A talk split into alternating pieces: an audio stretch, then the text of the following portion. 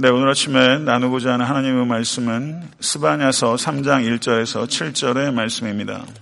스바냐서 3장 1절에서 7절의 말씀 교독하도록 하겠습니다. 제가 먼저 읽겠습니다. 폐역하고 더러운 곳 포악한 그 성읍이 화 있을진저 그가 명령을 듣지 아니하며 교훈을 받지 아니하며 여호와를 의뢰하지 아니하며 자기 하나님에게 가까이 나아가지 아니하였도다. 그 가운데 방백들은 부르짖는 사자요 그의 재판장들은 이튿날까지 남겨두는 것이 없는 저녁 일이요 그의 선지자들은 경솔하고 간사한 사람들이요 그의 제사장들은 성소를 더럽히고 율법을 범하였도다. 그 가운데 계시는 여호와는 의로우사 불의를 행하지 아니하시고 아침마다 빠짐없이 자기의 공의를 비추시거늘 불의한 자는 수치를 알지 못하는도다. 내가 여러 나라를 끊어버렸으므로 그들의 망대가 파괴되었고 내가 그들의 거리를 비게 하여 지나는 자가 없게 하였으므로 그들의 모든 성읍이 황폐하여 사람이 없으며 저주할 자가 없게 되었느니라. 다 같이 내가 이르기를 너는 오직 나를 경외하고 교훈을 받으라. 그리하면 내가 형벌을 내리기로 정하기는 하였지만 너의 거처가 끊어지지 아니하리라 하였으나 그들이 부지런히 그들의 모든 행위를 더럽게 하였느니라. 아멘. 하나님의 말씀입니다. 어, 스바냐스를 오랜만에 또 이렇게 또 강의를 하게 돼서 아마 어, 떤 내용인지 좀 기억이 나실지 잘 모르겠습니다. 네, 오늘 본 말씀 스바냐서 3장 1절 7절의 말씀은 아, 유다의 임할 심판에 대한 예고의 말씀입니다. 2장 아, 4절에서 15절의 내용을 보게 되면 거기에 이방 나라들에 대한 아, 하나님의 심판의 내용이 기록되어 있습니다. 아, 블레셋과 모압과 암몬과 구스와 아수르의 임할 심판을 연속적으로 예고한 후에 다시 유다의 임할 심판을 경고하고 있는 말씀이 오늘 본 말씀 스바니서 3장 1절에서 7절의 말씀입니다. 하나님께서는 끊임없이 자신을 계시해 오셨고 아, 그리고 이스라엘 백성들을 바른 길로 인도하시기 위해서 끊임없이 노력해 오셨습니다. 오늘 본문을 보게 되면 하나님께서 하신 일이 네 가지로 기록되어 있습니다. 2장 1절을 보시게 되면 그가 명령을 듣지 아니하며 이렇게 이야기를 하고 있는 것을 볼 수 있습니다.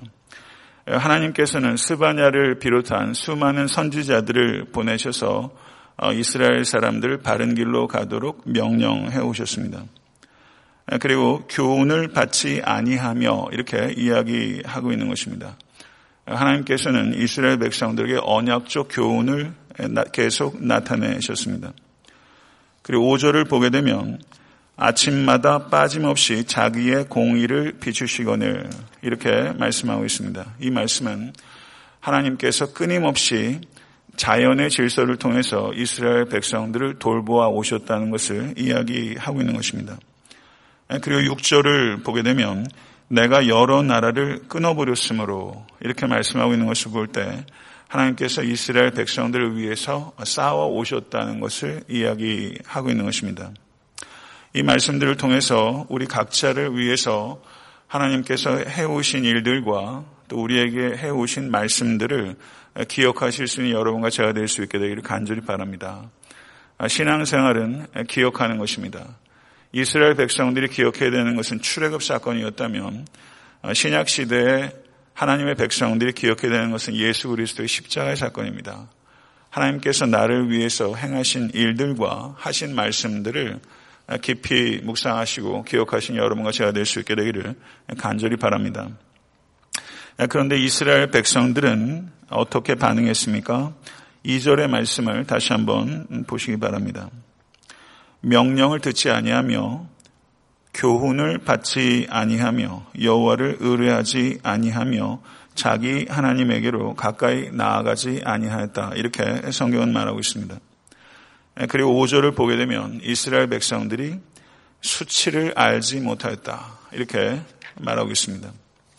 어, 이스라엘 백성들의 특징은 무엇인가? 스바냐서 2장 1절을 보셔도 수치를 모르는 백성아 모일지어다 모일지어다 이렇게 말을 하고 있는 것을 볼 수가 있습니다. 이스라엘 백성들의 주된 특징은 수치를 모른다는 것입니다. 현대 사회를 살아가는 수많은 사람들, 난 크리스천 말할 것도 없고 크리스천 가운데서도 부끄러운 일들을 했을 때 부끄러워하지 않는 사람들이 너무나 많습니다. 동물들 가운데 얼굴을 붉힐 수 있는 유일한 동물이 사람이라고 합니다. 그런데 부끄러움을 모르고 부끄럽게 살아가는 사람들이 너무나 많은 것 같습니다. 성도 여러분, 모쪼록 부끄러움을 알 때 부끄럽지 않은 인생을 살아갈 수 있다는 것을 기억하시고 하나님 앞에서 항상 말씀 앞에 자신을 세우시는 여러분과 제가 될 수 있게 될 간절히 바랍니다. 부끄러움을 모르는 사람들이 늘어난다는 것은 그만큼 그 사회가 병들었다는 증거가 되고 있다는 것을 우리는 깊이 생각해야 됩니다. 예레미야서 5장 3절을 보게 되면 여호와여 주의 눈이 진리를 찾지 아니하시나이까 주께서 그들을 치셨을지라도 그들이 아픈 줄을 알지 못하며 그들을 멸하셨을지라도 그들이 징계를 받지 아니하고 그들의 얼굴을 바위보다 굳게 하여 돌아오기를 싫어하므로 이렇게 말을 하고 있습니다. 얼굴이 붉어지기는커녕 그 얼굴을 바위보다 굳게 하였다 이렇게 말하고 있는 것이죠. 이것이 단지 문학적 표현은 아닐 것입니다. 성도 여러분, 오늘 이 아침에 바위처럼 단단히 굳은 얼굴이 있다면 성도 여러분 하나님의 말씀이 모쪼록 들리실 수 있게 되기를 간절히 바랍니다. 이스라엘 백성들은 부끄러움을 알고 회개하기는커녕 7절의 말씀을 한번 보시죠. 7절 후반절의 말씀을 보게 되면 그들이 부지런히 그들의 행위를 더럽게 하였느니라 이렇게 말하고 있습니다. 그런데 거기에서 5절의 말씀을 보게 되면 5절 말씀을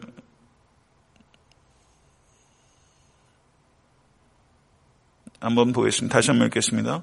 그 가운데 계시는 여호와는 의로우사 불의를 행하지 아니하시고 아침마다 빠짐없이 자기의 공의를 비추시거나 이렇게 말하고 있습니다. 여기서 보게 되면요. 부지런히 그들의 행위를 더럽게 하는 이스라엘 백성과 아침마다 빠짐없이 공의를 나타내신 하나님이 극단적으로 대조가 되고 있다는 것을 보이십니까? 부지런히 공의를 나타내신 하나님. 그럼에도 불구하고 부지런히 자신의 행위를 더럽히는 이스라엘이 대조가 되고 있는 것이죠. 아, 이와 같은 이스라엘의 행태에 대해서 하나님께서 1절에서 화를 선포하고 있는 것을 볼 수가 있습니다. 폐역하고 더러운 곳, 포악한 그 성읍이 화가 있을진저 하나님께서 이렇게 선포하고 있습니다. 그리고 3절과 4절을 한번 보시기 바랍니다. 3절과 4절을 보게 되면 이스라엘 백성들 가운데 지도자들의 폐악상을 고발하고 있는 그런 내용이 기록되고 있습니다. 거기에 보게 되면 네 가지 부류의 사람들이 언급되고 있습니다. 첫 번째 부류의 사람들은 방백이고 두 번째는 재판장, 세 번째는 선지자, 네 번째는 제사장 이렇게 내부류의 사회 지도층들이 언급이 되고 있습니다. 거기에 보게 되면 방백들은 어떻게 언급하고 있습니까? 그 가운데 방백들은 부르짖는 사자요 이렇게 말하고 있습니다. 방백들이 백성들을 보호하기는커녕 백성들을 찢는 사자와 같은 사회상을 고발하고 있는 것이죠.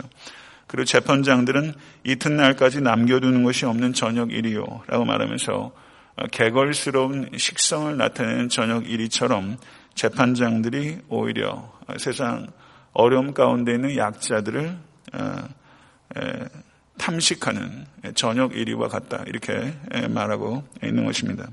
그 다음에 선지자들은 어떠합니까? 거기에 보게 되면 경솔하고 간사한 사람들이요 이렇게 말하고 있습니다. 하나님의 말씀을 전하는 사람들은 경솔해서 안 됩니다. 그러나 그와 같은 사람들이 경박하고 속임수로 가득하다 이렇게 말을 하고 있는 것이죠. 결국 교회의 타락은 목회자의 타락과 교회를 같이 하는 것입니다. 성도 여러분, 교회는 갱신다고 회복돼야 됩니다. 저는 교회는 목회자 중심으로 되는 것이 아니라 평신도 중심으로 되어야 된다고 믿는 사람이지만 교회가 타락하는 데 있어서 일차적인 책임은 목회자에게 있습니다. 경박하고 속임수로 가득한 목회자들이 결코 적지 않습니다. 모쪼록 목회자를 위해서 기도해 주시고 또 부족한 저를 위해서 저에게 교육자들 위해서 기도해 주십시오. 하나님의 뜻을 찾는 데 있어서는 신중하고 하나님의 뜻을 행하는 데 있어서는 신속한 사람이 되시는 여러분과 제가 될 수 있게 되기를 간절히 바랍니다. 우린 신중해져야 합니다. 그렇지만 예수 그리스도 안에서 항상 희락이 넘치는 이 두 가지를 겸비하는 사람, 매우 신중하고 그리고 주 안에서 항상 기뻐하는 이 두 가지가 이게 절제와 균형을 이루는 그와 같은 여러분과 제가 될 수 있으면 참 좋겠습니다. 제사장은 어떠한 사람입니까? 거기를 보게 되면 성소를 더럽히고 율법을 범하였도다. 이렇게 말하고 있습니다. 제사장들이 성소를 관리하고 또 잘 지켜야 됨에도 불구하고 오히려 성소를 더럽히고 율법을 범하고 그리고 자신만 율법을 범하는 것이 아니라 사람들을 미슬리드해서 사람들이 율법을 범하도록 하는 그와 같은 잘못을 행하고 있는 것이죠. 거룩한 것이 오히려 더 속되게 되어버리고만 그와 같은 아이러니들이 유대 땅에 있었던 것입니다. 결국 무엇인가? 이스라엘 백성들은 타락했습니다. 그러나 이스라엘 백성들의 타락은 지도자들의 타락을 반영하게 되는 것이죠. 특별히 사회 지도층의 타락은 매우 심각한 문제라는 것이고 그 중에서 영적 지도자들의 타락은 가장 큰 피해를 일으킨다는 것을 우리는 깊이 생각해야 됩니다. 양떼를 보호하기는커녕 양떼를 늑탈하는 지도자들의 모습을 여기서 보게 됩니다. 그러나 희망이 있습니다. 5절의 말씀을 보시기 바랍니다. 5절의 말씀 아, 그 가운데 계시는 여호와는 하나님께서는 이와 같은 폐역하고 더럽고 포악한 그 예루살렘 땅에도 하나님께서 그 가운데 계시고 이스라엘 백성들은 불의를 행하지만 여호와 하나님은 의로우시다라고 말하고 있는 것입니다. 한결같이 하나님께서는 신실하심을 믿으실 수 있는 여러분과 제가 될 수 있게 간절히 바랍니다. 호세아서 6장 3절을 보게 되면 그러므로 우리가 여호와를 알자 힘써 여호와를 알자 그의 나타나심은 새벽빛 같이 어김없나니 비와 같이 땅을 적시는 늦은 비와 같이 우리에게 임하시리라. 아멘. 믿으십니까? 예, 성도 여러분, 우리의 문제를 해결할 수 있는 근원은 무엇입니까? 예, 그것은 어떤 방법이 아니라 여호와 하나님을 아는 데 있는 것입니다. 여호와 하나님을 힘써 아실 수 있는 여러분과 제가 될 수 있게 간절히 바랍니다. 하나님을 깊이 알게 되면 우리 문제가 해결돼서 그 문제를 극복하든지 그 문제를 보는 관점이 바뀌어서 그 문제를 뛰어넘을 수 있든지 관건은 여호와 하나님을 힘써 아는 것이죠. 여러분과 저도 하나님을 알고 있지만 내가 알고 있는 하나님과 성경의 하나님이 과연 얼마나 일치하는지 이것에 대해서 항상 겸손하고 두려운 마음을 가지실 수 있게 되기를 간절히 바랍니다. 성도 여러분, 하나님을 사랑한다고 하면서 하나님을 알려고 하지 않는 것, 이건 모순이죠.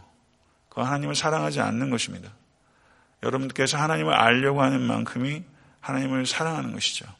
그래서 모쪼록 여호와를 힘써 아는 성도 그리고 여호와를 힘써 알려고 하는 목회자 모쪼록 영원토록 여호와 하나님을 알아가는 일에 단맛을 느끼시고 부단히 하나님을 추구하신 여러분과 제가 될 수 있게 되기를 간절히 축원합니다. 예레미야서 3장 22절을 보게 되면 23절 오늘 본문에 나타난 그 내용과 언어적으로 매우 유사함을 나타냅니다. 경청하시 기 바랍니다. 여호와의 인자와 긍휼이 무궁하심으로 우리가 진멸되지 아니함이니이다. 이것들이 아침마다 새로우니 주의 성실하심이 크시도소이다. 아멘. 믿으십니까? 여호와의 인자와 긍휼이 무궁하심으로 이 무궁함이 어떤 것인지를 성도를 모쪼록 아시고 경험하실 수 있게 간절히 바라고 이 말씀을 오늘 한번 깊이 묵상하시면서 하루를 살아가십시오. 아침마다 새로우니 주의 성실하심이 크시도소이다. 하나님께서는 이스라엘의 도덕적 타락 그리고 영적 타락 속에서도 신실하게 언약을 이루어 가시는 하나님이시라는 것을 오늘 본문을 통해서 우리에게 다시 한번 이야기하고 있습니다. 하나님의 약속은 반드시 이루어지게 될 줄로 믿으실 간절히 축원합니다. 이 하나님의 언약이 우리에게 이루어지는 것은 여러분과 저의 신실함 때문이 아닙니다. 하나님께서 우리가 신실하기를 원하시지만 그 약속이 이루어지는 것은 우리의 신실함 때문이 아니라 하나님 자신의 신실함 때문입니다.